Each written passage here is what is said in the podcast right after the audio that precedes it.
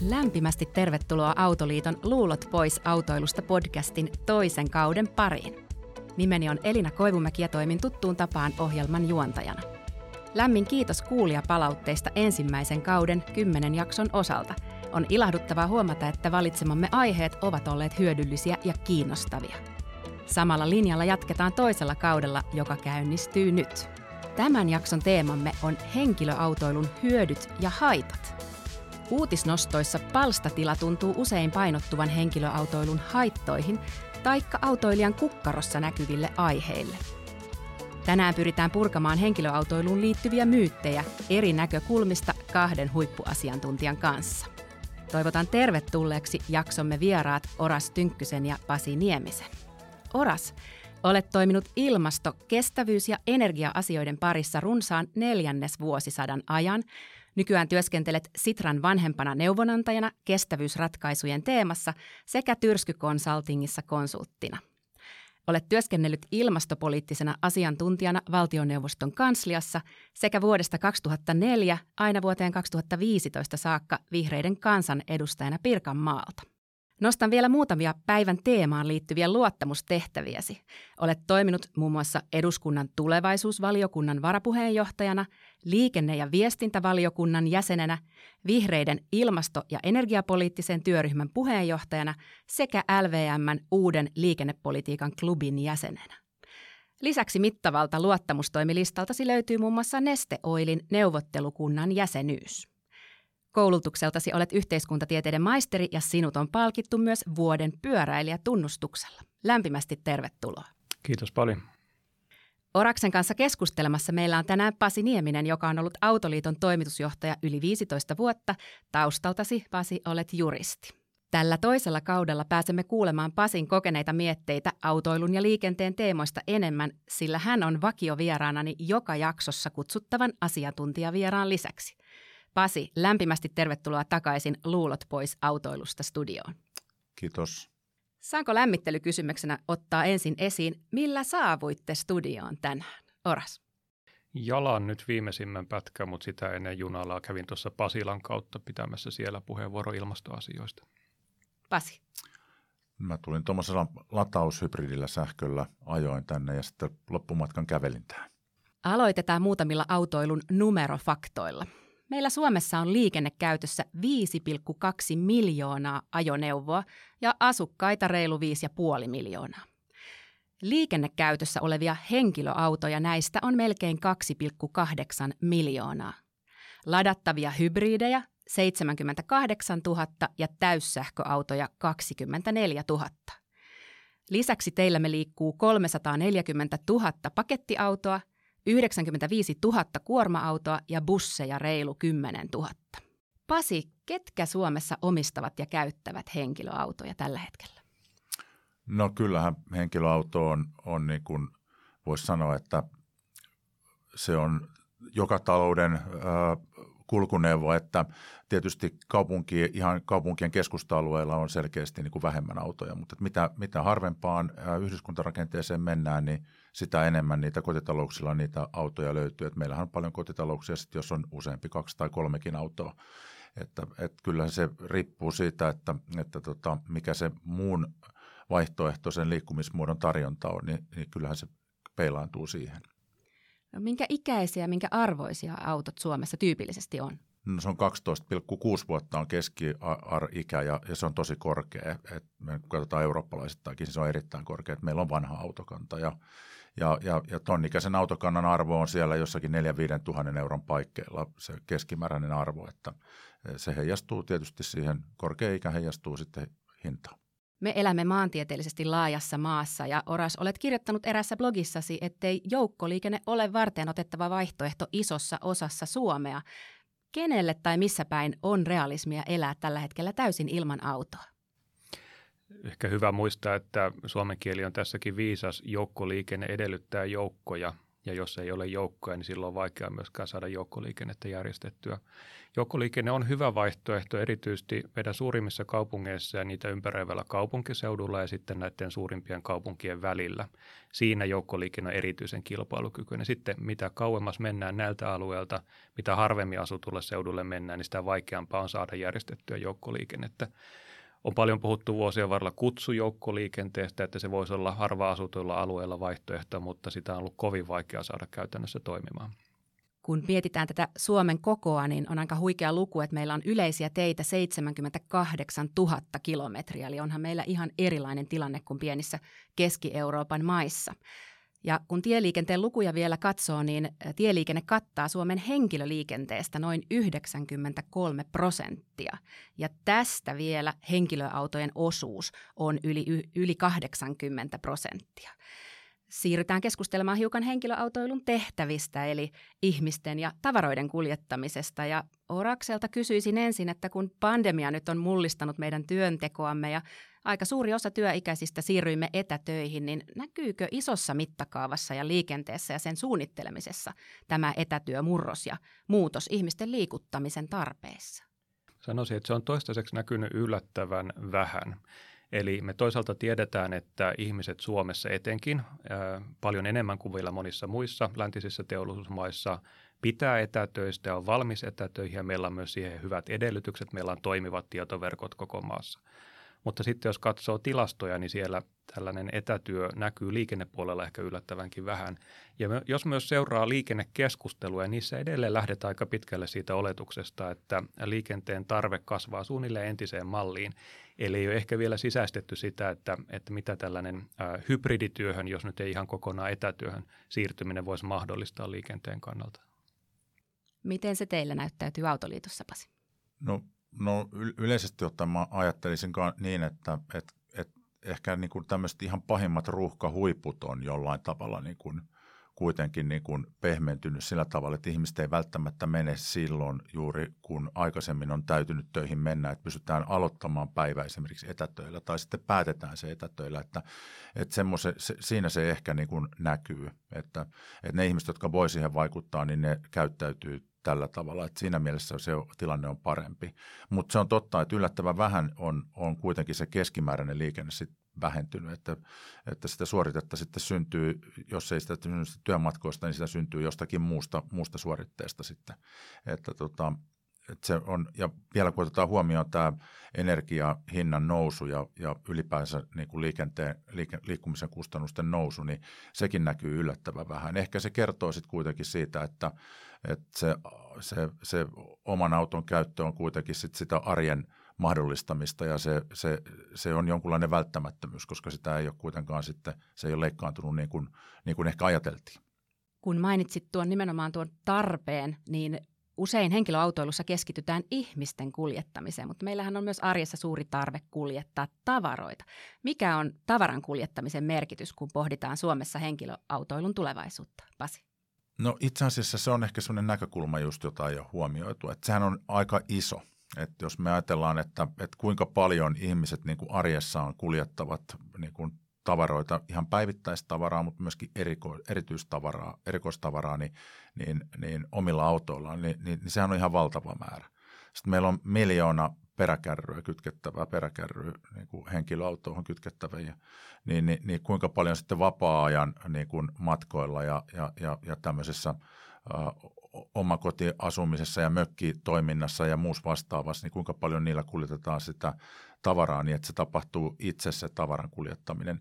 Että mikä on sitten se vaihtoehtoinen toimitustapa tavallaan, jos ajatellaan, että kaikki se on kuitenkin hyödyllistä ja tarpeellista, niin sekin on iso kysymys, että miten se sitten korvattaisiin niin, että se myöskin sitten tulisi energian kannalta tehokkaammaksi.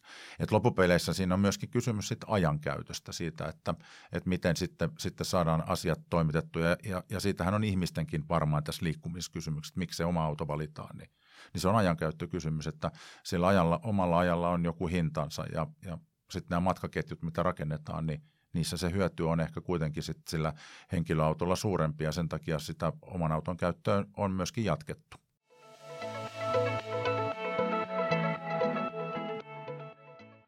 henkilöautoilun hyödyistä ja haitoista, kun puhutaan, niin emme voi ohittaa tietenkään rahaa. Eli siirrytään keskustelemaan liikenteeseen liittyvistä menoista ja tuloista ja mitä niiden suhteen voisimme tehdä. Vuonna 2021 tieliikenteeseen liittyvät valtion verotuotot olivat vajaa 8 miljardia. Eli siitä polttoaineveroa ja sen alvia oli noin 4 miljardia, ajoneuvoveroa kertyi yli miljardi, autoveroa 0,5 miljardia ja lisäksi uusien autojen alveja vajaa miljardi. Ja käsitykseni mukaan tästä valtavasta potista kohdennetaan takaisin tieliikenteen infraan ynnä muuhun ylläpitoon noin miljardi. Oras, puhutaan valtavista verotuotoista. Mitä isossa kuvassa tapahtuu, jos henkilöautoilua pyritään vähentämään Suomessa voimakkaasti ja joukkoliikennettä ja pyöräilyä lisäämään? No isossa kuvassa ei tapahdu kauhean paljon, koska vaikka joukkoliikenteen ja kävely- ja pyöräilyn lisäämisessä onnistuttaisiin, niin silti merkittävä siivu tästä autojen verotuotosta säilyy entisellään. Eli se ei juurikaan hetkauta valtion budjettia. Se, mikä vaikuttaa paljon enemmän etenkin pitkällä aikavälillä, on meidän autokannan sähköistyminen. Eli koska meillä nykyisellään iso osa verotuotoista perustuu joko polttoaineveroihin tai sitten runsaspäästöisten auto- ja ajoneuvoveroihin. Jos tulevaisuudessa, niin kuin toivotaan, yhä useampi valitsee sähköauton, niin silloin tämä verotuotto hupenee ja siihen pitää löytää sitten pitkällä aikavälillä jotain kestäviä ratkaisuja. Minkälaisia ne ratkaisut voisivat olla tämänhetkisissä visioissa? No sellainen ratkaisu, joka varmasti ei kauhean montaa autoilijaa välttämättä miellytä, on erilaiset tienkäyttö- tai vastaavat maksut, jotka perustuu enemmän siihen kuljettuun matkaan ja ehkä myös tuotettuihin päästöihin kuin siis siihen käytettyyn polttoaineen määrään. Ja tämä on varmaankin se pitkän aikavälin suunta, mutta sitten tällaiset maksutkin voi toteuttaa hyvin monella eri tavalla sekä valtiontalouden että autoilijoiden kannalta. Pasi, miltä tienkäyttömaksut kuulostaa Autoliiton näkökulmasta? No, se kuulostaa hyvin nopeasti niin kuin maksutason korotuksilta ja sehän on ollut tässä se että semmoista keskustelua ei ole oikeastaan juurikaan käyty, että missä sitten todellisuudessa se maksutaso alenisi tai millä tavalla nämä maksut ylipäätänsä ja verot kohdennetaan siihen, että sillä tavalla, että tämä järjestelmä kannustaisi ihmisiä esimerkiksi vaihtamaan niitä autoja uudempiin autoihin. Niin nythän meillä on tehty päätöksiä, että nämä hankintatuet on esimerkiksi poistettu ja kun tiedetään, että tämä liikenteen sähköistyminen tarkoittaa sitä, että niihin ajoneuvoihin sitoutuu enemmän pääomaa kuin mitä näihin perinteisiin autoihin, niin se kysymyshän kuuluu, että kuka sen laskun maksaa. Ja valtion näkökulmasta tietysti kysymys on, että me ollaan sanottu, että jos valtio pitää kiinni niistä korkeista verotuloistaan, mitä se kerää liikenteestä, niin käykö siinä sitten niin, että ihmiset pitää sitten myöskin kiinni niistä vanhoista autoistaan, koska sitä liikkumavaraa siellä taloudessa ei ole. Ja me tiedetään, että tällä hetkellä esimerkiksi viime keväällä vielä täyssähköautoihin niin kuin uusien autojen hankinnassa, niin se kiinnostus kohdistui noin 35% siitä ajoneuvokannasta ja tällä hetkellä se luku taitaa olla 17, eli se on hyvin nopeasti muuttunut ja syynä siinä on tietysti se, että ihmisille ei ole taloudellinen epävarmuus on noussut, korot on noussut, ne autot on kuitenkin selkeästi kalliimpia. Niin tämä sähköhinnan nousu ja yleinen niin kuin kulurakenne, mikä ihmisillä kotitalouksissa on muuttunut oleellisesti inflaation myötä, niin se on johtanut tämän tyyppiseen tilanteeseen. Ja nämä muutokset näyttää, että ne voi olla aika nopeita ja se on tietysti haaste niille tavoitteille, mitä me ollaan asetettu, että jos näin käy, niin niiden saavuttaminen on tosi hankalaa. Mainitsin tuossa aiemmin, että viime vuoden verotuotoista vain noin 1/8 palautuu liikenteen käyttöön. Mistä tämä, Pasi, johtuu? Ensimmäisellä kaudella meidän yhden jakson teema oli Suomen tieverkoston kunto ja aika murheellisia uutisia siinä jaksossa saatiin väylien kunnossapidosta ja uutiset on tainneet mennä vielä vähän murheellisempaan suuntaan sen jakson äänityksen jälkeen. Joo, kyllä näin on käynyt ja toi on se miljardi on suurin piirtein se, mitä valtio käyttää juuri tienpitoon. Toki meillä sitten käyttää kunnat merkittävän myöskin panostuksen oman katuverkonsa rakentamiseen, että se ei tuossa luvussa näy, mutta joka tapauksessa niin valtiontalouden kannalta niin se tilanne on toi, että kyllä niin kuin autoilija on niin kuin maksumiehenä tässä yhteisessä veropotissa. Kun puhutaan autoilun tulosta, niin tietysti kannattaa nostaa esiin myös välilliset tulot, eli mitä hyvää se liikenne ja saavutettavuus saavuttaa, niin miten se teillä näyttäytyy Autoliiton tutkimustulosten valossa? No siinä on just tämä ajankäyttöhän on se, että autohan on meillä niinku, se on niinku tämmöistä arjen hallintaa ja arjen mahdollista ja sehän on se sen rooli. Et suomalaiset liikkuu vähän yli 40 kilometriä päivässä, taitaa olla 41 kilometriä päivässä keskimäärin. Ja se henkilöauton osuus on se 80% niistä matkasuoritteista, niin silloin siitä voi laskea, että kuinka paljon sillä autolla liikutaan. Ja nehän on tämmöisiä matkaketjuja, mitä ihmiset tekee, että mennään töihin tai mennään matkalla kenties kouluun tai päiväkotiin ja sitten hoidetaan kauppa-asioita ja mennään harrastuksiin ja sitten hoidetaan muita asioita, että se muodostuu tämmöistä useammasta pätkästä ja kyllähän siihen liittyy sitten ajanhallinta. Se, että ihmiset ylipäätänsä pystyy elämään niin kuin ne elää, niin se vaatii sitä tehokkuutta siihen liikkumiseen ja meillä on myöskin kaupunkirakenne monissa isoissakin kaupungissa toistaiseksi vielä aika harvaan rakennettuja ja se joukkoliikenteen kyky esimerkiksi vaihtoehtoisena liikkumusmuotona palvella sitten, kun tulee ne hiljaisemmat ajat, illat, ilta-aika esimerkiksi, niin se ei sitten riitä ihmisille. Ja sen takia sitten otetaan se oma auto.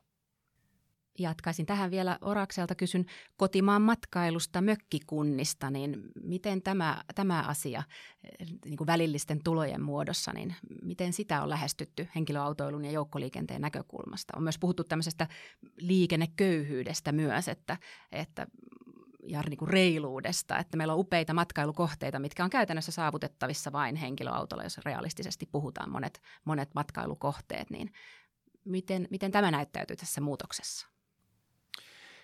Joo, se on totta, että Suomessa on paljon kohteita, joita on aika vaikea saavuttaa muuten kuin omalla autolla. Toki on myös niin, että sille omalle autolle voi olla joskus vaihtoehtona yhteiskäyttöauto tai vuokra-auto, jolloin ei tarvitse välttämättä omistaa eikä pitää sitä siellä omassa pihassa. Ja sellaisiakin tapauksia näkee, että vaikka kansallispuistoon järjestetään vaikka kerran päivässä tai jopa kerran viikossa bussikuljetus ja sitten jos niitä vahtaa ja onnistuu omia aikatauluihinsa sovittamaan, niin sekin voi olla yksi ihan hyvä vaihtoehto. Mutta se on selvää, että Suomen kaltaisessa maassa autoa tarvitaan nyt ja myös tulevaisuudessa, mutta mä ehkä kääntäisin sitä keskustelua pikkasen välineestä siihen, mitä sillä oikeasti tavoitellaan. Eli se, mistä ne hyödyt tulee, on liikkuvuudesta siitä, että ihmiset ja yritykset pystyy kulkemaan ja kuljettamaan ihmisiä ja tavaroita silloin, kun sitä tarvitaan. Ja tosiaan auto on siinä merkittävä väline Suomen kaltaisessa maassa, mutta onneksi monessa tilanteessa on myös muita vaihtoehtoja ja ei tarvitse pelkästään sillä autolla liikkua. Täällä oli Helsingin kaupungin Reetta Putkonen vieraana myös erässä jaksossa, joka korosti myös tätä ikään kuin kokonaisliikkumisen järjestelmää kovasti, että sitä kohti tai että se on se tavoite heilläkin siellä kaupungin päätöksenteossa. Pasi. Joo, tämä, kun puhutaan tästä maasajattelusta, eli niin kuin liikennepalvelun ajattelusta, niin sen varaanhan on aika paljon laskettu, mutta tosi vaikeasti se on niin kuin lähtenyt siinä mittakaavassa käyntiin, kun mitä ajateltiin, että tuntuu, että siellä on suuria vaikeuksia saada sitä toimimaan niin kuin se on suunniteltu.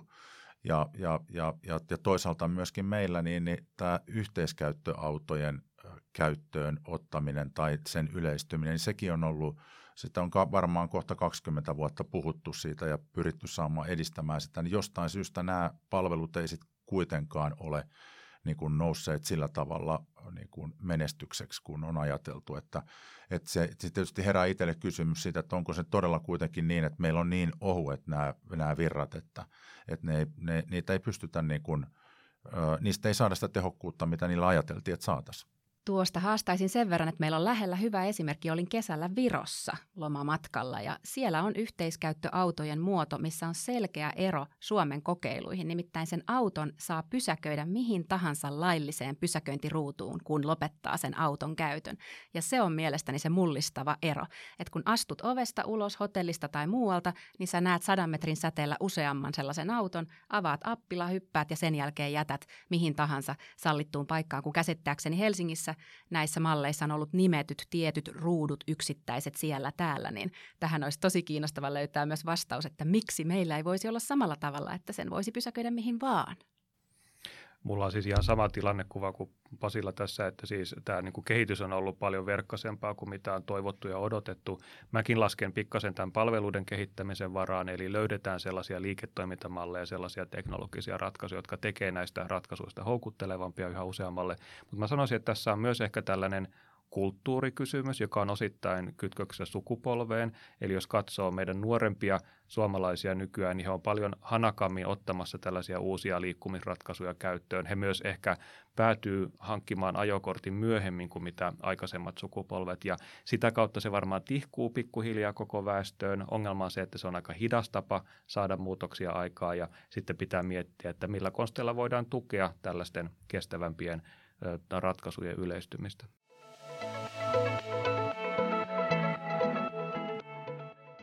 Kestävä onkin meidän seuraava sana, eli keskustellaan päästöistä, joka on Oras sinun syvä osaamistasi, autoilun päästöt ja ilmastonmuutos. Suomi tavoittelee hiilineutraaliutta vuoteen 2035 mennessä ja yli 70% meidän kasvihuonekaasupäästöistä syntyy energian tuotannosta ja käytöstä. Ja jos olen ymmärtänyt oikein, niin henkilöautojen osuus Suomen kokonaispäästöistä on noin 10% ja sen käyrä on laskeva. Oras, miten siirtymä vähäpäästöisempään liikenteeseen tulisi mielestäsi toteuttaa ja mikä on sinun tai Sitran näkemys henkilöautoilun roolista siinä? Ensin näistä luvuista, kun puhutaan energiaosuudesta, niin siinä on se liikenne mukana. Ja jos otetaan koko liikenne mukaan, niin se on sitten jo selvästi suurempi siivu Suomen päästöistä ja siinä, missä tosiaan liikenteessä päästöt on vähentynyt, ja se on tietysti hyvä uutinen, niin ne on energiantuotannon, siis sähkö- ja lämmöntuotannon puolella vähentynyt vielä paljon nopeammin, mistä seuraa se, että itse asiassa liikenteen osuus koko tästä Suomen päästöpotista kasvaa, ja ennakoin sen perusteella, että myös liikenteen roolista päästötavoitteiden saavuttamisessa niin tullaan keskustelemaan tulevaisuudessa vielä enemmän, kun meidän energiajärjestelmä puhdistuu ja se liikenteen siivu kasvaa, niin sitten varmasti keskustelukin siitä viriää. Ei ole mitään yksittäistä ratkaisua. Meidän pitää käyttää laajaa kirjoa erilaisia konsteja. Ne ratkaisut voi olla erityyppisiä Suomen eri puolilla. Tilanne näyttää erilaiselta Helsingin keskustassa kuin Lapissa, ja ne voi olla erilaisia eri kotitalouksissa, eri perheissä. Mutta jos yksi asia pitää nostaa esiin, niin se on sähköistäminen. Siis se, että me saadaan joko suoraan tai epäsuorasti sähköistettyä meidän liikennettä, niin se on pitkällä aikavälillä ylivoimaisesti merkittävin tapa vähentää päästöjä. Ja kun sähköautostakin käydään välillä sellaista ehkä pikkasen kitkeräsävyistä keskustelua, etenkin tuolla sosiaalisessa mediassa, niin mä oon yrittänyt itse muotoilla sen niin päin, että sähköautot on tapa pelastaa autoilu. Jos me jouduttaisiin autoilun päästöjä vähentämään pelkästään muilla konsteilla kuin sähköistämällä, niin se olisi paljon hankalampaa, epämukavampaa itse autoilijoille, kalliimpaa. Ja se johtaisi sellaisiin toimenpiteisiin, jotka olisivat paljon epämiellyttävämpiä. Se, että meillä on sähköautot yhtenä merkittävänä ratkaisuna, niin se turvaa sen, että tässä maassa voidaan ajaa omilla autoilla vielä 50 ja 100kin vuotta eteenpäin. Pasi, tähän sähköistymiseen liittyen Suomessa oli käytössä tai on tämän vuoden loppuun saakka täyssähköjen hankintatuki. Kerrotko lyhyesti, miten se toimii ja miksi se on nyt tältä erää loppumassa? No nyt meillä on otettu semmoinen poliittinen kanta, että tämä sähköistyminen on jo niin kovassa vauhdissa, että nyt ei enää sitä tukea tarvittaisi. Ja sehän on ollut meillä siellä 2 000 euron huitteilla ja huomattavasti matalampi kuin niissä maissa, missä tähän on saatu vauhtia enemmän, mikä itse asiassa meilläkin pitäisi tapahtua johtuen tästä vanhasta autokannasta. Niin kyllä me ollaan oltu kriittisiä siihen, että se on aivan liian aikaista nyt niin kuin tavallaan sitä niin kuin lopettaa, ja itse asiassa on tainnut loppuakin siinä mielessä, että taitaa olla, että ne määrärahat on jo tältä vuodeltakin käytetty, että sitä rahaa ei enää tosiaankaan ole siihen.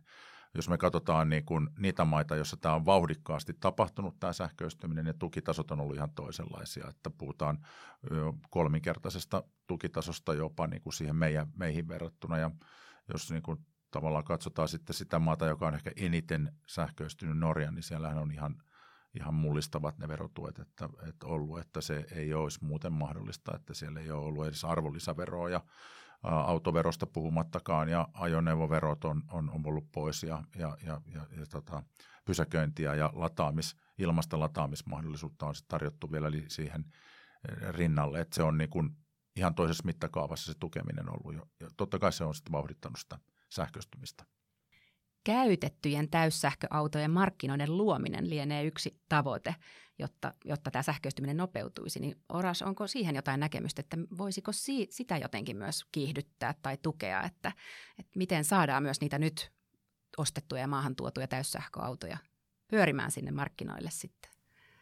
Oikeastaan pitkällä aikavälillä paras ja kestävin tapa saada käytettyjä sähköautoja on ostaa uusia sähköautoja, koska sieltä ne aikanaan sitten päätyy myös toiseen ja kolmanteen käyttöön. Ja se, missä se kierto on kaikkein nopein on siis yritys- ja ammattikäytössä. Eli jos pystytään huolehtimaan siitä, että ammattikäytössä hankitaan sähköautoja mahdollisimman paljon, niin monissa tapauksissa siellä sitten jo aika muutaman vuoden sisällä saatetaan päätyä seuraavaan malliin ja sitten saadaan se vanha auto, eikä edes kauhean vanha auto tässä tapauksessa, uuteen käyttöön. Eli lähtisin purkamaan sitä siitä päästä.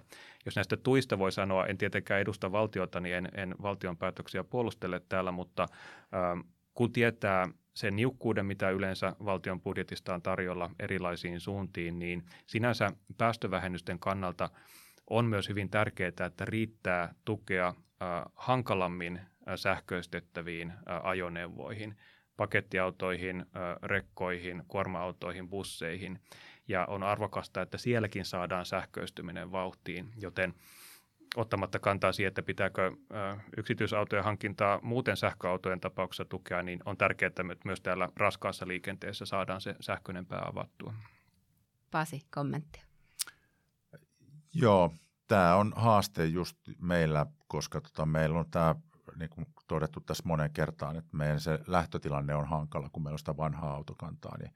Ja tosiaan eihän niitä käytettyjä sähköautoja tule muuten kuin myymällä niitä uusia tai sitten tuomalla muualta niitä käytettyjä, mutta se haaste siitä muualta tuomisessakin on se, että sitä kysyntää niille on kyllä niin kuin joka paikassa, koska niitä on tietenkin suhteellisesti vähän. Ja siinä mielessä tilannehan on aika nurinkurinen tällä hetkellä, että jos olet ostanut tai tilannut uuden sähköauton, niin siitä voi saada nyt paremman hinnan kuin mitä sitä itse maksaa, kun sen hetken päästä myy eteenpäin. Niin sehän on täysin epäterve ilmiö markkinalla ja kuvaa ehkä sitä, että se on vähän rikki se markkina, että ei kysyntää olisi, mutta tavaraa ei ole. Autoilu, erityisesti henkilöautoilu, on teema, joka taatusti herättää jokaisessa liikenteessä liikkuvassa jotain tunteita tunneskaalan eri kohdista. Jakson loppuun haluan kysyä teiltä, hyvät keskustelijamme, jos sopii, jonkin hyvän tunnemuiston, joka liittyy autoiluun. Pasi, mistä henkilöautoilun hetkestä sinulle on jäänyt joku positiivinen tunnemuisto? Kyllä mä muistan semmoisen, se on ihan lapsuudesta, niin muistan, kun isoisän ja sedän kanssa ja sitten oma perhe oli ja mä oon ollut varmaan joku semmoinen 8-9-vuotias ja ajettiin tuonne Norjaan ja käytiin Hammerfestissä ja kierrettiin sitä Norjan rannikkoa, niin se on jäänyt mulle semmoisena niin kuin ensimmäisenä semmoisena automuistona mieleen, että nähtiin ja koettiin jotain ihan uutta ja ihan tämmöisellä soputeltalla oltiin liikenteessä, että senkin muistan, että hyttysiä oli paljon. Oras, nouseeko mieleen jokin autoiluun liittyvä hetki, josta jäi iloinen fiilis? No 2014 tuli kierrettyä kaikki Pirkanmaan kunnat sähköautolla ja voin sanoa, että 2014 sähköistyminen ei ollut ihan niin pitkällä liikenteessä, jotta se oli melkoinen ihmetys monille, kun se sähköauto rullasi sinne kunnan keskustaan ja siinä kun jollain sellaisella vähäliikenteisellä suoralla, jossa ei ollut kauheasti mitään esteitä ja hidasteita, niin kun kiihdytettiin täysillä, niin kyllä se tunne, kun sisuskalut liimaantuu tuonne kehon takapuoleen, niin kyllä se oli sellainen aika mieleenpainuva. Näiden muistojen myötä on tullut aika päättää Autoliiton Luulot pois autoilusta kakkoskauden ensimmäinen jakso. Näiden päästötavoitteiden ja autoilun sähköistymisen aikana olisi mielenkiintoista istua kanssanne uudelleen studioon muutaman vuoden päästä ja nähdä, millaiseksi henkilöautoilu muodostuu tässä suuressa murroksessa. Kiitokset jaksomme keskustelijoille Oras Tynkkyselle ja Pasi Niemiselle sekä teille, hyvät kuuntelijamme. Tervetuloa kuuntelemaan myös muita Autoliiton sarjan jaksoja ja täältä studiolta nyt kuulemiin.